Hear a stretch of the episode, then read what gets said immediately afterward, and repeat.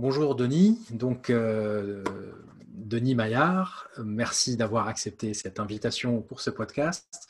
Euh, Denis, on se connaît depuis euh, de nombreuses années. Pour te présenter rapidement, donc tu es de formation philosophie politique et histoire des idées. tu es professionnellement un spécialiste des relations sociales. Tu as créé Temps commun il y a quelques années. Euh, et donc, tu travailles beaucoup avec les entreprises, tu travailles beaucoup avec les, euh, avec les organisations syndicales. Et donc, tu connais le monde du travail euh, de, fond en comble, j'allais dire. Et ce qui nous intéresse aujourd'hui, c'est un peu le. pour rebondir sur le, la note que tu as publiée la semaine dernière dans le cadre de la Fondation Jean Jaurès, euh, note que tu as intitulée euh, L'improbable reconnaissance du back-office de la société. Et donc, en fait, cette idée de back-office, c'est quelque chose que tu avais déjà exprimé dans un certain nombre de tes, écrits, dans un papier dans Slate, je crois, en 2017, à nouveau dans ton euh, dernier livre sur les Gilets jaunes. Et puis là, tu, approfondis ce concept, tu approfondis ce phénomène dans, dans ta note pour Jean Jaurès.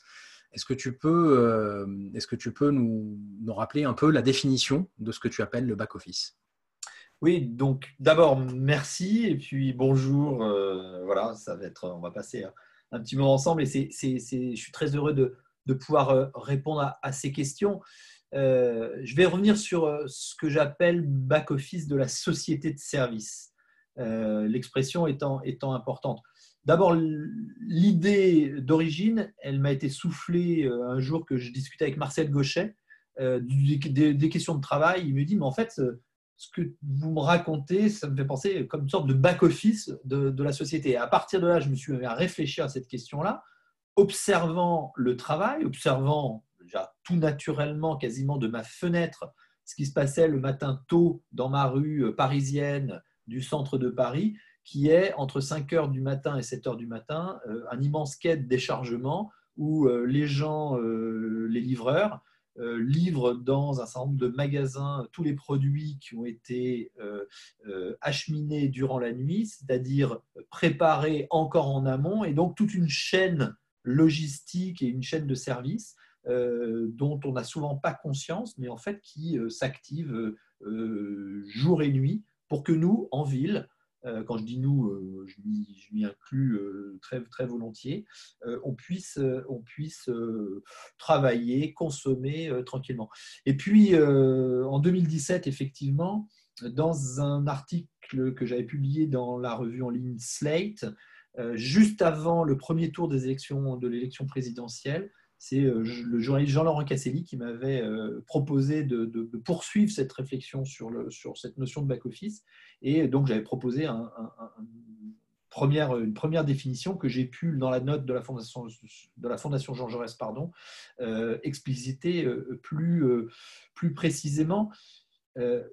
parce que d'abord, le mouvement des Gilets jaunes, dans un premier temps, mais surtout aujourd'hui, la crise euh, sanitaire liée au, Covid nous met en présence euh, d'une réalité du travail qu'on connaissait, qu'on soupçonnait, mais qu'on ne voyait pas forcément, ce qu'on a appelé, ce qu'on appelle aujourd'hui les métiers essentiels, les invisibles d'hier, et que moi j'ai appelé le back-office de la société, précisément tous ces métiers de l'infrastructure logistique, alors, euh, c'est euh, les transporteurs, euh, c'est les magasiniers, ce sont les caristes, ce sont les préparateurs de commandes, l'infrastructure de vente et commerciale, c'est-à-dire tout simplement les, caissières de magasins, par exemple, et puis toute l'infrastructure du soin, euh, euh, de la propreté, du gardiennage, de la sécurité, de tout ce qui est euh, service de proximité et service à domicile, livraison du dernier kilomètre, les chauffeurs Uber et les, livreurs des ces, toutes ces personnes-là qui en fait se tiennent d'abord dans l'invisibilité du travail, mais surtout dans une relation de service qui a été petit à petit euh, organisé euh, par la transformation de l'économie euh, suite à, la globalisation à partir du milieu des années 70, et que tous ces métiers-là que j'ai cités sont cette infrastructure qui vient comme un, back-office, précisément, hein, comme une infrastructure souterraine qui vient permettre à la société de se poursuivre tous les jours de tenir bon et de se continuer quotidiennement. Et là, on le voit bien quand chacun se retire chez soi pour se confiner, ou en chômage partiel, ou en arrêt maladie. Ceux qui continuent à faire tenir la société, bah, c'est toute cette chaîne-là que j'ai indiquée infrastructure logistique, infrastructure commerciale, infrastructure de soins. Et c'est ce que j'appelle le back-office de la société de service. Alors c'est vrai que le mot back-office, souvent on peut prêter à confusion, parce que dans les, dans les entreprises, par exemple une, caissière hein, dans un magasin, on va dire bah, elle va être en front office, parce qu'elle va être en contact avec les clients. C'est pour ça qu'il faut bien tenir l'expression dans son ensemble, back-office de la société de service, ou si on veut, pour, euh, on va dire, euh, euh, être, être en accord avec un imaginaire social souvent issu de la gauche, une classe de service. Et je crois que cette classe de service qu'on a commencé à entrevoir avec le mouvement des Gilets jaunes, aujourd'hui nous apparaît en toute lumière. Ok, très bien, merci. C'est très, très clair et cette insistance sur société de service, j'y reviendrai un peu, un peu plus tard euh, dessus, c'est intéressant. Mais alors, j'ai une question. Pendant des décennies et des décennies, on a évoqué euh, un mot qu'on utilise peu aujourd'hui, en dehors de certains milieux, le mot prolétariat. Et petit à petit, probablement dans les années 80 ou 90, quand, euh, quand cette partie-là du monde du travail a perdu de son influence politique, son influence dans les scrutins électoraux, on s'est mis euh, à parler de classe populaire en mettant ça euh, au pluriel. Euh, et donc, c'est ce, vocable-là qui s'est petit à petit imposé. Alors, en quoi les travailleurs du back-office de la société de service sont-ils différents de ce que les marxistes ont pu appeler le prolétariat, de ce que gauche et droite appellent classe populaire aujourd'hui? Est-ce que, ça se rejoint? Est-ce que ça se recoupe ça, se recoupe pour une part, mais ce qui est intéressant quand on utilise le mot, euh, l'expression euh, le back-office de la société de service, ou quand on euh, utilise, si on veut, l'expression de la classe de service, ce qui est intéressant, c'est le singulier. C'est le singulier par rapport précisément à, à l'expression plurielle les classes populaires. alors, pourquoi c'est intéressant? Ce n'est pas simplement d'un point de vue sémantique. C'est que derrière le back-office ou derrière la classe de service, apparaît, et on le voit bien là aujourd'hui, une sorte d'unité sociale euh, de tous ces travailleurs, unité sociale qui en fait euh, est, due à leur position dans la société de service, est due à leur rapport au travail, qui est un rapport de, travail de service pour d'autres, euh, et avec des caractéristiques bien précises qui sont, euh, on peut le dire comme ça, hein, une, contrainte exercée sur le travail avec euh, souvent des horaires qui sont imposés, des lieux de travail qui sont imposés, des modalités de travail qui sont imposées, une organisation de travail qui est imposée, qui fait que ce sont des gens qui, par exemple, dans la plupart des cas, alors pas tous, mais très majoritairement, ne télétravaillent pas. Euh, on a besoin d'eux euh, à des heures et sur des lieux bien précis et selon des modalités euh, bien précises également. Alors, tout ça pour dire quoi? C'est que cette unité sociale, c'est une unité, c'est une unité pardon, que nous n'avions pas vue précisément depuis le début des années 80 ou la fin des années 70. le moment où on parle encore de, euh, du, prolétariat, hein, par exemple, ou de la classe ouvrière, euh, c'est précisément enfin, les, communistes et une partie du, Parti socialiste va utiliser ce vocable-là jusqu'à la fin des années 70. il y a un moment très très intéressant, alors pour plein de raisons, mais il est intéressant pour, pour enfin, dans, la réflexion sur le travail, c'est le moment fameux des bulldozers de Vitry. Les de Vitry, c'est quoi? C'est quand euh, le Parti communiste avait été euh, accusé euh, d'avoir détruit un foyer Sonacotra de, travailleurs étrangers et que le Parti communiste avait été incapable de faire entendre le fait que, d'abord, il n'y avait qu'une seule classe ouvrière, qu'on soit euh, français, euh, français blanc ou euh, avec une couleur de peau, ou qu'on soit étranger, chose qui était classique dans l'international communiste ou socialiste. Ils avaient été incapables de le faire entendre et passaient pour des, des racistes.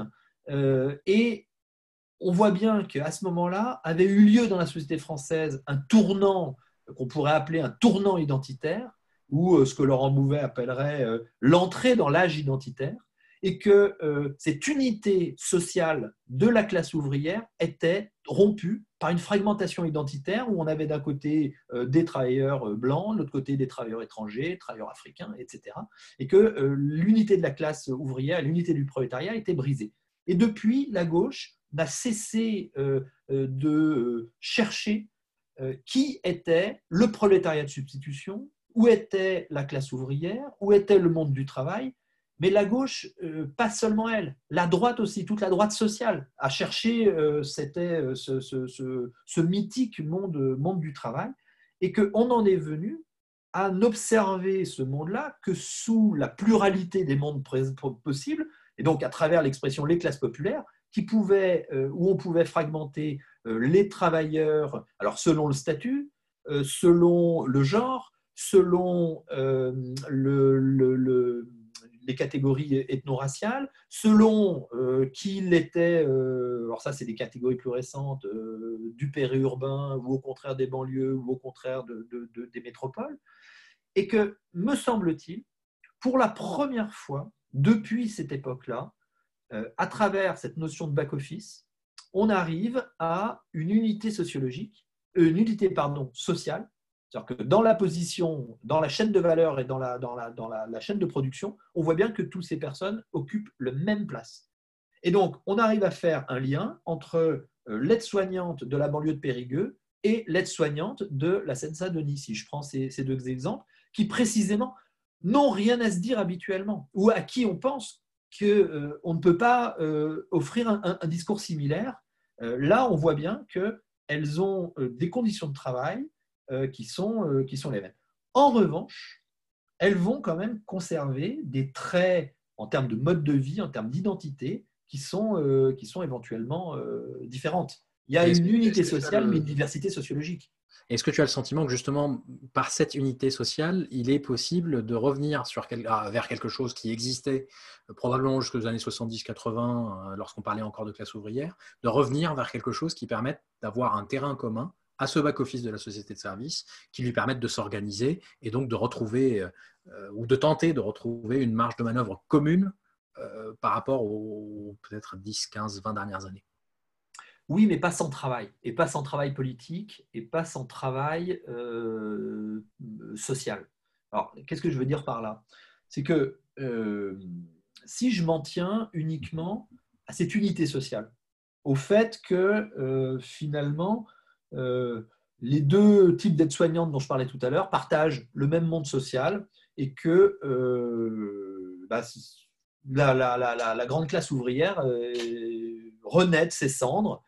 Et si je m'en tiens à ça, le seul discours sur le travail va être intéressant, mais il ne va pas être suffisant. Pourquoi? Parce que précisément, les modes de vie ne sont pas les mêmes les modes de consommation ne sont pas les mêmes, les identités ne sont pas les mêmes, et qu'on vit, deuxième, deuxième, deuxième bémol, dans euh, ce que je disais tout à l'heure, une sorte d'âge identitaire qui fait que c'est plus la fragmentation identitaire, les identités euh, annexes qui vont être mises en avant que, euh, que cette, cette, unité, cette unité sociale. Et on voit bien que tout le travail politique, mais de la gauche, de la droite, de l'extrême droite évidemment, euh, ces, euh, ces 30 euh, dernières années a été précisément d'identifier ces identités secondaires pour en faire des identités primordiales qui le sont devenues. C'est-à-dire qu'il ne faudrait pas, penser que c'est juste une, fausse conscience identitaire qu'auraient toutes ces personnes. Non, il y, y a véritablement des identités différentes. Donc c'est pour ça que si on en reste au seul discours sur le travail qui est extrêmement important, on ratera euh, ce qu'on veut faire si on veut unifier euh, politiquement euh, toutes ces personnes. C'est pour ça que je dis que c'est possible, mais pas sans travail. Et le travail, c'est quoi? C'est précisément, me semble-t-il, de, reprendre ce qui avait été le grand projet du mouvement, socialiste, au 19e et 20e siècle, qui est d'arrimer, euh, qui était à l'époque d'arrimer la classe ouvrière à la démocratie et à la République, qui cette fois-ci serait de montrer à ce back-office de la société qui fait bien partie de, euh, de l'ensemble euh, social, qu'il n'y a pas, comme c'était le cas avec euh, l'idée du prolétariat, de grands conflits résolutoires possibles où le back-office annulerait, annulerait, dépasserait et comment dire, détruirait le front office et les classes, les classes supérieures. Ça ne se passera pas comme ça. L'un a besoin de l'autre, l'un est structurellement au service de l'autre. Et donc, toute la question, c'est de savoir euh, est-ce qu'il est possible de montrer à, cette classe de service que euh, non seulement elle est unie, mais qu'elle fait bien partie de la société. Et que là, on en revient, euh, là par contre, à une, question que j'essaye d'aborder dans la note de Terranova, de, pardon, je pense à la note de Terranova justement, qui, catégorisait les, les, les, classes ouvrières. Non, mais dans la note de la Fondation Jean Jaurès, ce que j'essaye de faire, c'est de, de, se dire comment est-ce qu'on fait pour reconnaître ces personnes euh, et aller au-delà de la seule reconnaissance économique qui est celle qu'on nous propose immédiatement et qui, à mon avis, risque d'être difficile parce qu'il euh, y aura très peu de marge de manœuvre dans les, jours euh, d'après-crise. mais comment est-ce qu'on fait une reconnaissance, et notamment en termes de qualité professionnelle, en termes de compétences, euh, d'expériences vécues dans l'ensemble de ces métiers-là qui font euh, du back-office non pas une trappe dans laquelle on entrerait à 25 ans et dont on ne pourrait jamais ressortir,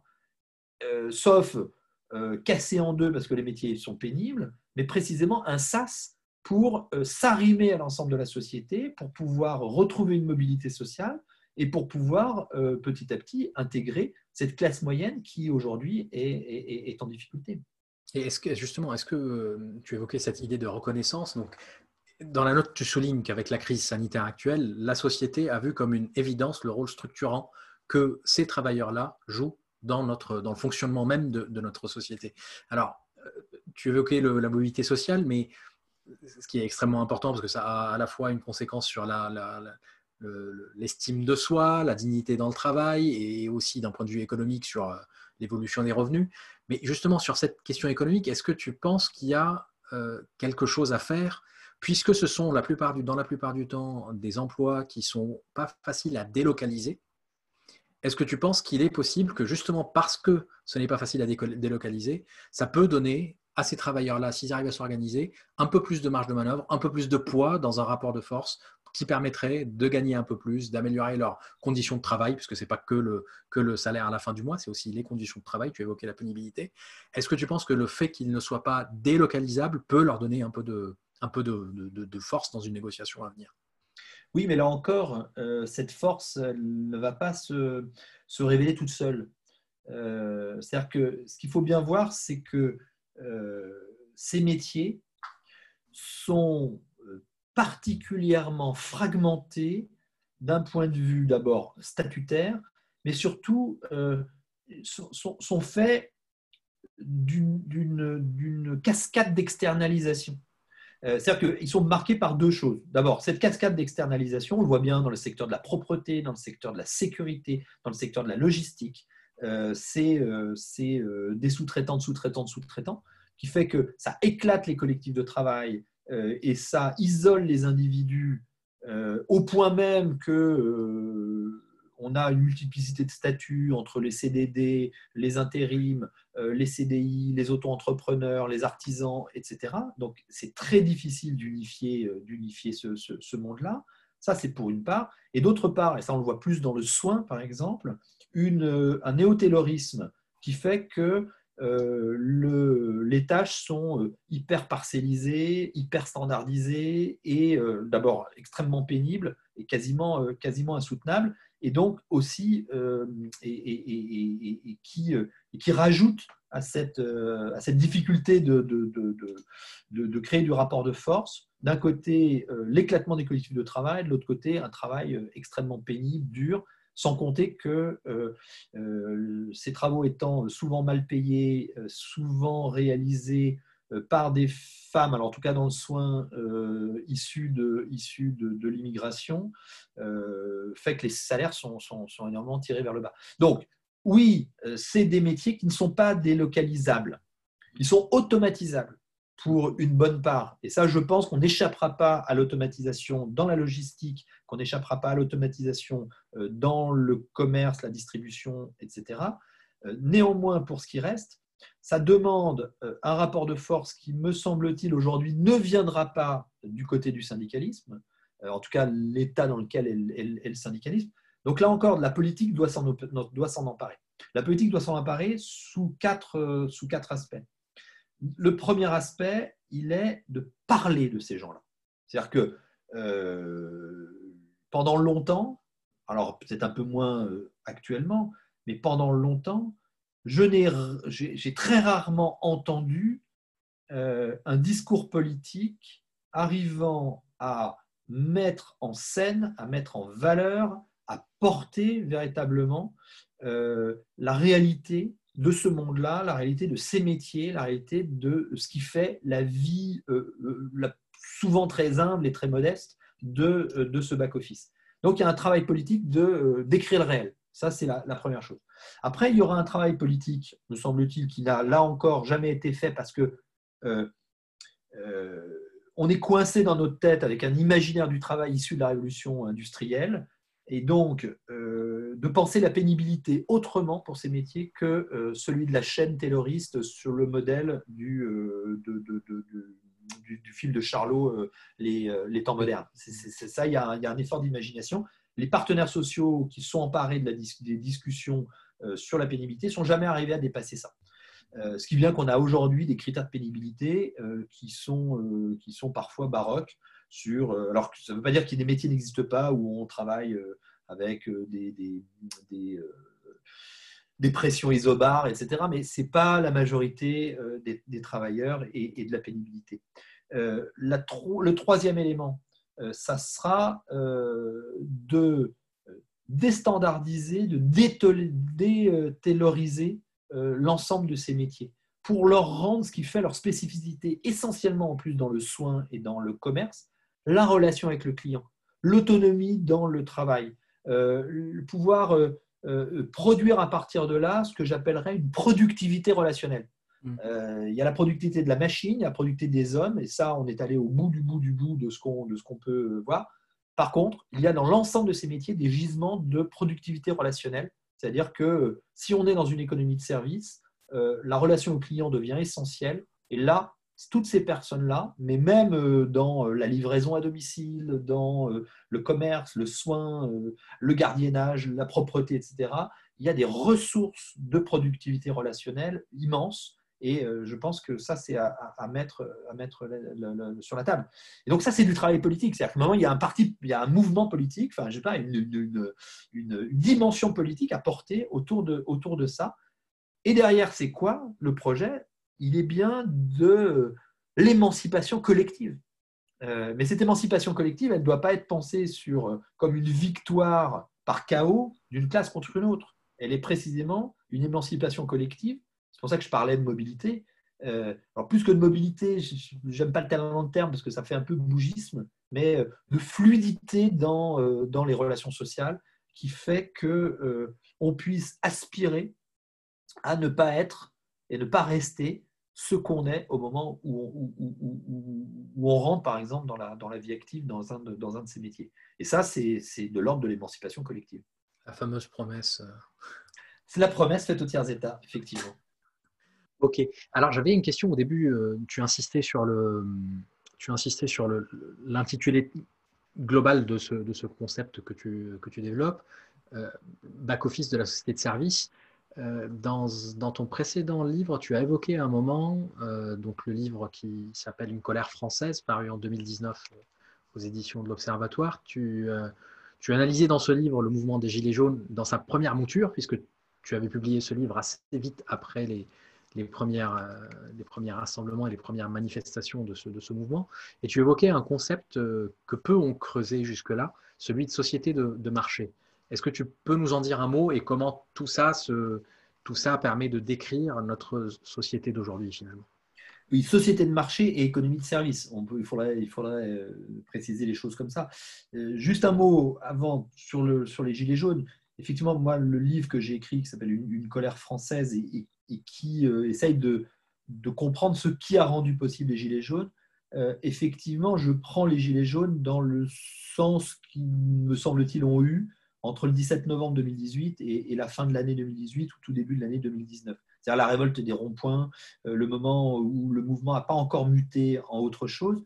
Et qu'est-ce qu'on aperçoit dans ce, dans ce mouvement-là?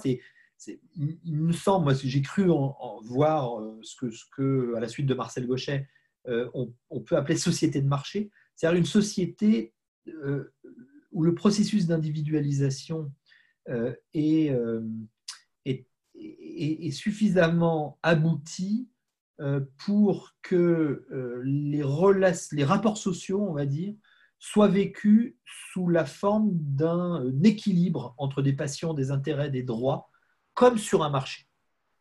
Et que le monde économique, étant un monde économique issu de la mondialisation euh, à partir du milieu des années 70, euh, où le client est devenu essentiel, où il a euh, accès à tout un tas de biens et de services qui fait de la société une société ou de l'économie, une économie totalement orientée client, comme on dirait dans les, dans les entreprises, et que le, les, les, rapports des acteurs économiques, mais aussi des acteurs sociaux entre eux, se fait beaucoup sous, dans, un, dans un rapport client-fournisseur.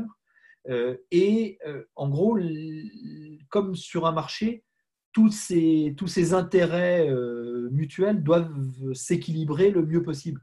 Sauf que ça ne s'équilibre pas naturellement, qui fait que on a besoin non plus de vieux corps intermédiaires comme les associations, les syndicats, etc., pour y arriver, mais de nouveaux intermédiaires beaucoup plus personnels, beaucoup plus, euh, beaucoup plus incarnés. Euh, euh, c'est là que j'avais développé un peu cette notion de, tuto, de monde de tuto. Un tuto, c'est quoi? C'est une aide ponctuelle qui me permet de, de m'augmenter. Et précisément, c'est dans cette société et cette économie, dans cette société de marché et cette économie de service, c'est ce dont j'ai besoin pour pouvoir jouer mon rôle d'acteur. Euh, et, donc, nouveau, nouveau type d'intermédiaire. Euh, donc, besoin d'un tiers sur le chemin de mon autonomie, sur le chemin de mes droits, sur le chemin euh, de la maximisation de mes intérêts. Mais quand ce n'est pas possible, explosion de colère, comme on l'a vu au moment des Gilets jaunes, parce que je crois fondamentalement que les Gilets jaunes ne, ne cherchaient pas à renverser la table, comme on dit, mais ils cherchaient précisément à pouvoir y être assis et à jouer leur rôle et à avoir accès eux aussi à cette économie de service qui a aussi pour nom euh, société de consommation.